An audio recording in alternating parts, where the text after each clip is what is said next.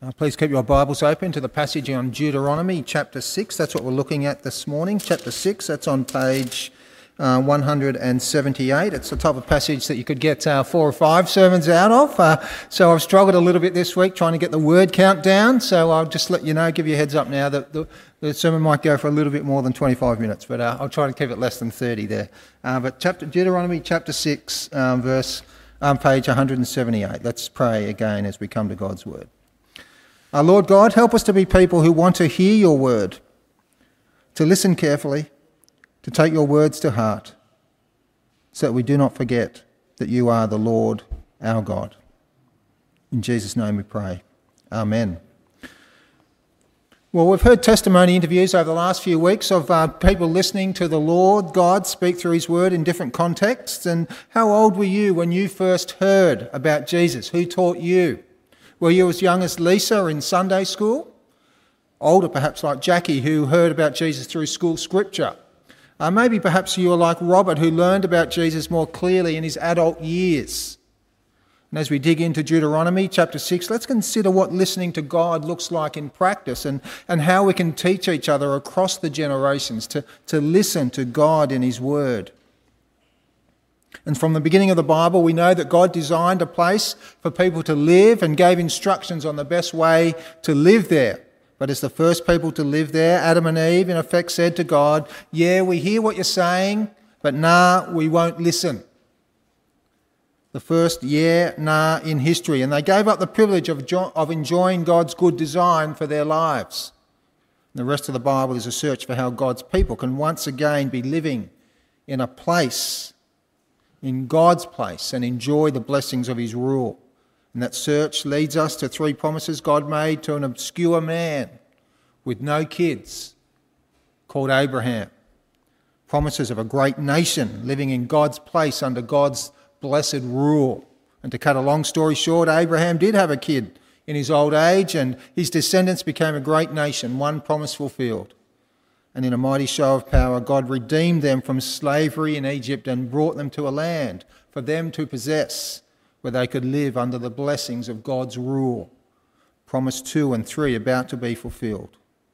And on the cusp of entering this promised land, God gives instructions through a series of sermons Moses gives about the best way to live in the land.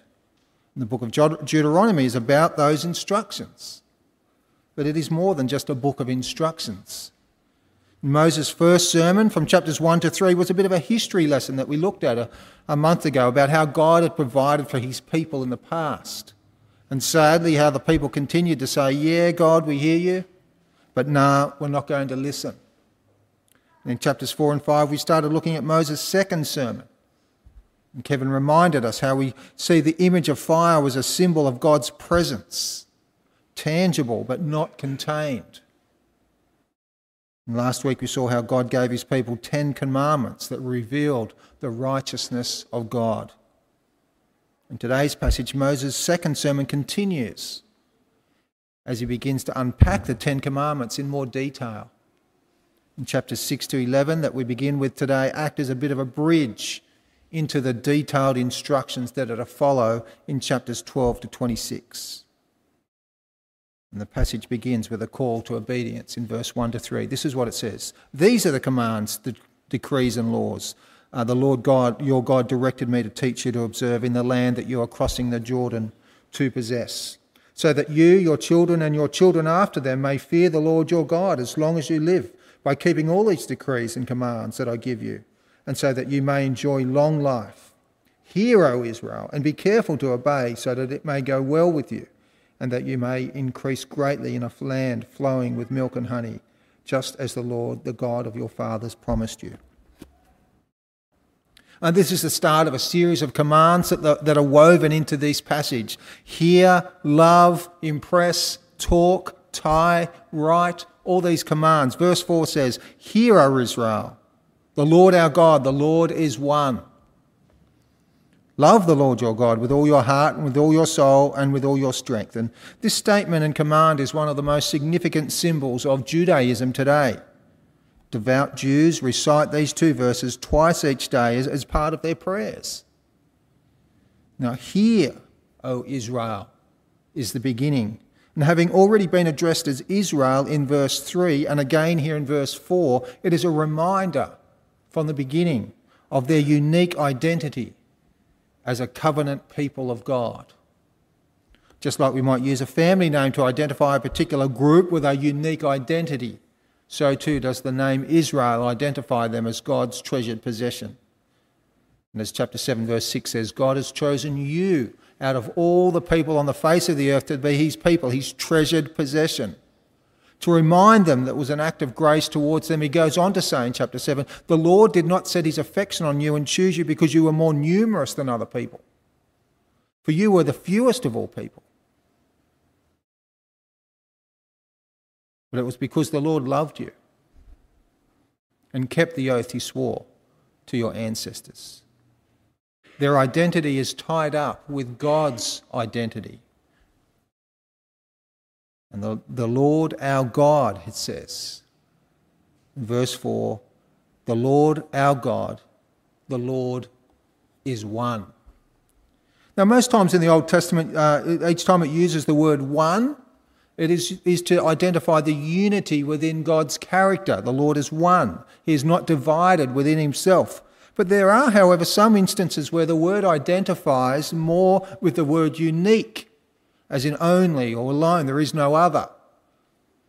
And it's the essence of what the Israelites expressed after the Exodus and the crossing of the Red Sea when they burst out in song, Who is like you, O Lord, among the gods? And in chapter 435, Moses had already stated that besides him, there is no other. Acknowledge and take to heart this day that the Lord is God in heaven above and on the earth below. There is no other. A key concern in verses 16, 6 to 19 is about whether the people would remain devoted to the Lord their God, of whom there is no other. So while it, may, might, it mean, might seem that verse 4 is about the internal unity of God's character as one, the thrust of the passage is suggesting that it is a cry of allegiance, a slogan, if you like, about showing undivided loyalty and devotion to the Lord their God, which is the essence of verse 5. Love the Lord your God with all your heart and with all your soul and with all your strength. It's hard not to break out in song when you read that, isn't it? and up until this point, Moses had already spoken of the need for people as the lesser to fear God, who is the greater. But here the language of love for the Lord God begins to become increasingly important. And this response of love was possible because God first loved them. He had made promises to their ancestors. He had redeemed them from slavery. He was leading them into the promised land to live under the blessings of his rule. Exclusive love for the Lord God includes loving from the heart, as the language uses here, the deepest inner place in our lives, our emotions and our decision making. To love God with our soul includes a commitment to the Lord God to the, to the point of death, preferring God above all else including life itself. And the word strength is best captured by the word resources. And this can include both our physical strength and our capacity, as well as our economic and, and social resources. As someone once told me, everything we own is either an idol or a tool. Now, obedience wasn't meant to be simply about an outward external performance, just turning up on Sundays. It was to be an all embracing love for God that came from deep within the heart, the very centre of our being, and overflowing into every area of our lives. All of life, disciples of the Lord God. But they couldn't obey all the commandments if they didn't know who they were obeying or even what to obey which is what verse 6 picks up, uh, six, uh, verse 6 picks up on the pragmatics of obedience. These commandments that I give you today are to be on your hearts. The Lord's people were called to be always aware of the words of the Lord their God. And you hear some people say that, oh, the relationship with God is it's a personal thing. It's just a personal thing. Yes, that's true. It should be a deeply personal thing affecting the very core of your being. But it's more than just a personal thing, according to verse 7. Verse 7 says, Impress them on your children. Talk about them when you sit at home, when you walk along the road, when you lie down, and when you get up. The very basic level, that loving devotion to the Lord is a family matter, it's intergenerational. And Moses was not the only teacher in Israel, but every parent was to be a teacher as well. And extending it into our wider family here on Sundays, in one sense, it reminds us that we are all called to be teachers of the Word by utilising different opportunities for instruction.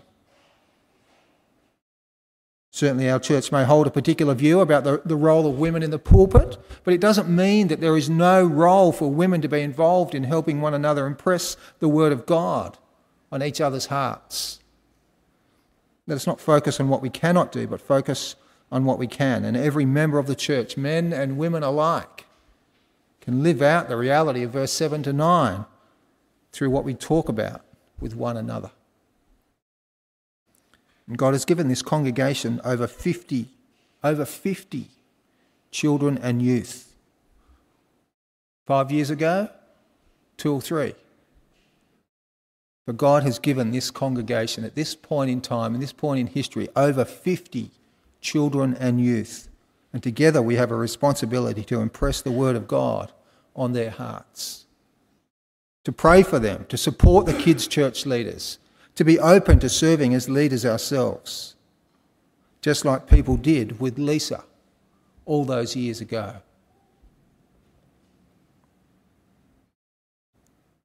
Over 20 years ago, I was at a Bible college with a guy who had a passion for teaching kids about the Bible.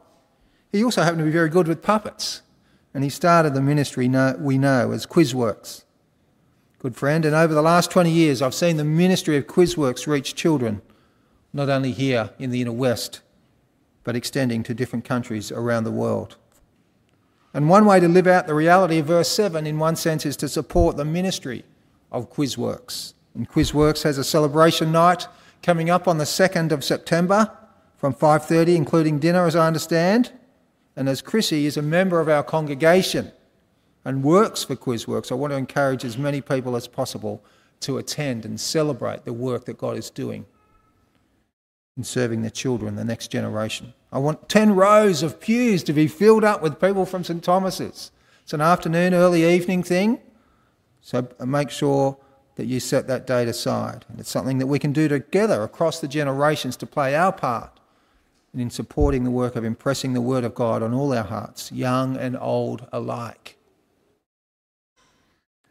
But our commitment to the Lord our God is also to be expressed in the wider public sphere as well. Verse 8 says, Tie them as symbols on your hands and bind them on your foreheads. Write them on the doorframes of your houses and on your gates. Whether this is to be taken literally or not is unclear. Some people in history have done that. But what it is drawing out here is that the, the people of God are to live distinctive lives saturated by the Word of God. The Word of God that reminds them of what God has done for them and is committed to a response of loving obedience. And practicing what verse 7 to 9 enables us to experience verse 6, which in, in turn enables us to live out verse 5. But it's easier said than done. At one level, we profess to love the Lord our God with our heart, soul, and strength. But at a functional level, we are tempted to build our lives around other values money, success, status, family. We may say that our greatest fear is that our kids will walk away from the faith. But we act as if our greatest fear for our kids is actually their grades. That they don't pass the selective school test that they might not be popular, that they might have a mental illness or depression. Yes, these things are important to consider, but they are not the greatest fear we should have for our children.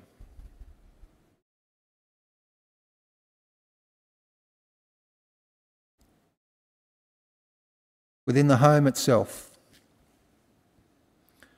A possible application that I've been challenged to think about in our home is to reflect on what pictures take pride of place in my home. Do the family portraits take the most prominent place? Where are the Bible verses? Where are the Bible verses in my home? In my younger years, I used to have Bible verses everywhere in the place that I lived. I've lost a little that a little bit of that passion, and I think I need to revisit that saturation of the Word of God in my home. It's interesting, during election time, households and shopfront windows display the occupant's allegiance to a particular political party. There's big posters in people's front yards, shop windows. What is the last thing you see when you leave your home? And what is the first thing you see when you return? Do our own homes display our allegiance to Christ? What changes do we need to make in our lives to let the Word of God saturate its way through into our very households? Both what we see and what we hear. And it seems that verse 4 to 9 uh, is, written because of what is anticipated in verses 10 to 19, the challenges and the tests of obedience. For although the ancient promise that is on the verge of being fulfilled will be a source of great joy as they enter into the promised land, it will also be a source of great challenge and temptation. As the passage next week will reveal quite clearly the crucible of testing circumstances awaits them. In verse 10 to 12 is one, in one long, is, is one long sentence with a poetic flavour that ends with a dramatic twist at the end. Let me read it for you. When the Lord your God brings you into the land he swore to your fathers, to Abraham, Isaac, and Jacob, to give you a land with large, flourishing cities that you did not build, houses filled with all kinds of good things you did not provide. Wells you did not dig. And vineyards and olive groves you did not plant. Then, when you eat and are satisfied, be careful that you do not forget the Lord who brought you out of Egypt, out of the land of slavery. Do not forget the Lord. Do not forget the Lord. Israel faces the temptation that all of us face when things are provided for us. As Lisa mentioned in her testimony, a childlike faith doesn't stay childlike as it is tested through the crucibles of life. And there are many crucibles ahead for our children. Crucibles continue to be a part of all of our lives. And for the Israelites, the Lord God warns of the crucibles that are to come. We could dig into them if we had more time. But verse 14 do not follow other gods, the gods of the people around you. Verse 16 do not put the Lord your God to the test.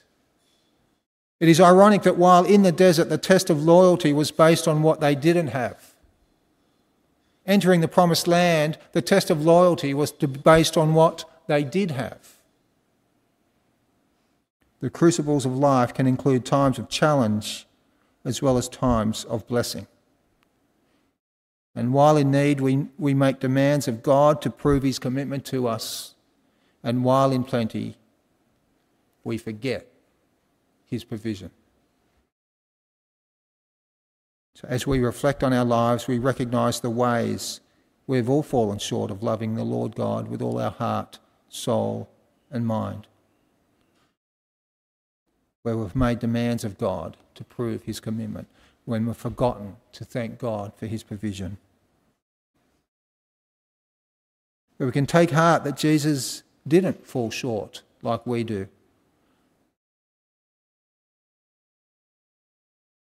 that the perfect obedience of Jesus was demonstrated. He did obey the Lord God with all his heart, with all his soul and his strength.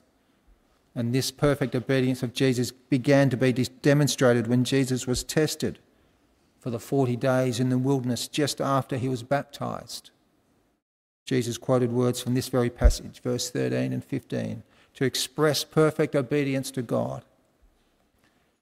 But we can be thankful that Jesus also went on to lay down his life through death on the cross as a perfect sacrifice to deal with the judgment of our own that our own falling short deserved. And his status as perfection is transferred across to us to make us acceptable in God's sight and it brings us great assurance. And that is our only hope of entering into the heavenly promised land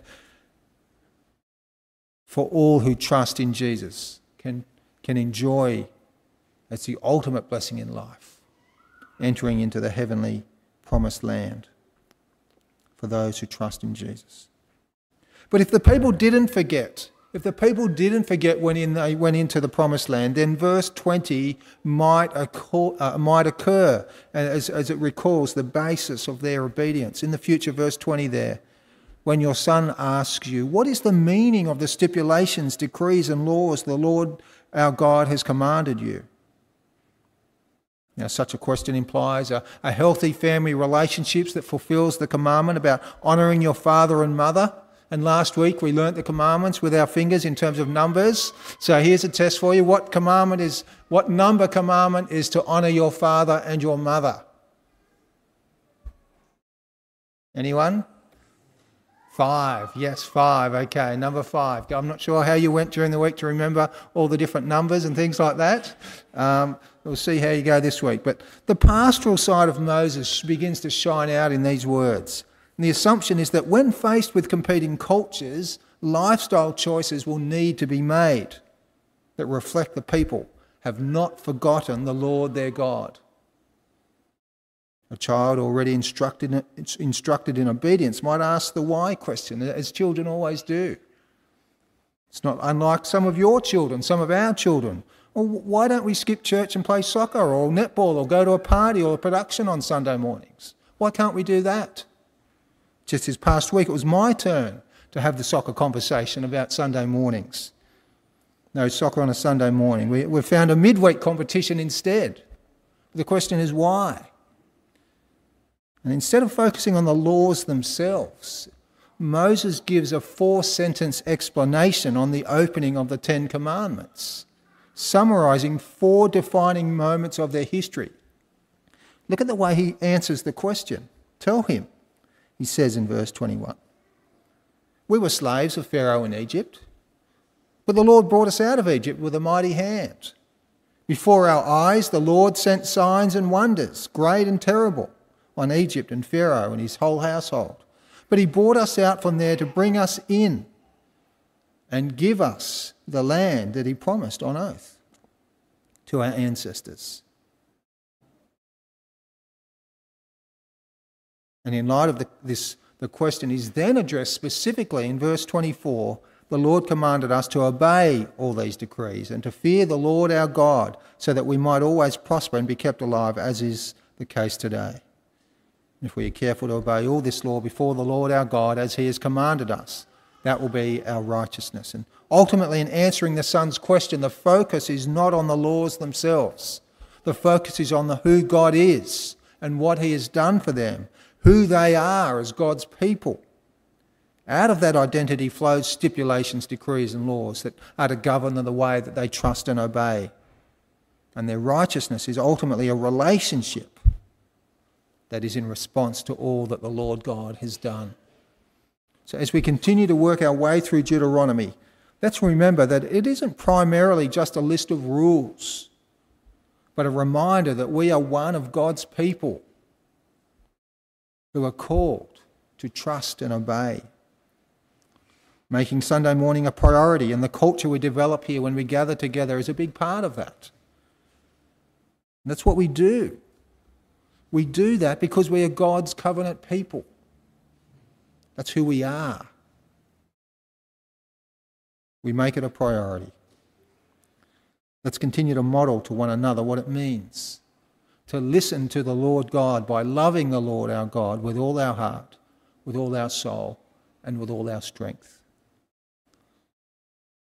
So that we can model that to the generation that follows. Let me pray for us all. Heavenly Father, may we be a people who love you with all our heart and all our soul and all our strength. Please enable us to impress your word on our hearts and the hearts of the next generation. May we talk about your word when we sit at home, as we walk outside, travel in our cars, when we lie down, and when we get up. May your word saturate our lives. As we live in the prosperity of Australia, help us not to forget that you are Lord, that we are called to serve you only and not to be consumed by the enticing yet destructive values of the culture around us. In Jesus' name we pray. Amen. Uh, is it the Creed, I think? Yes.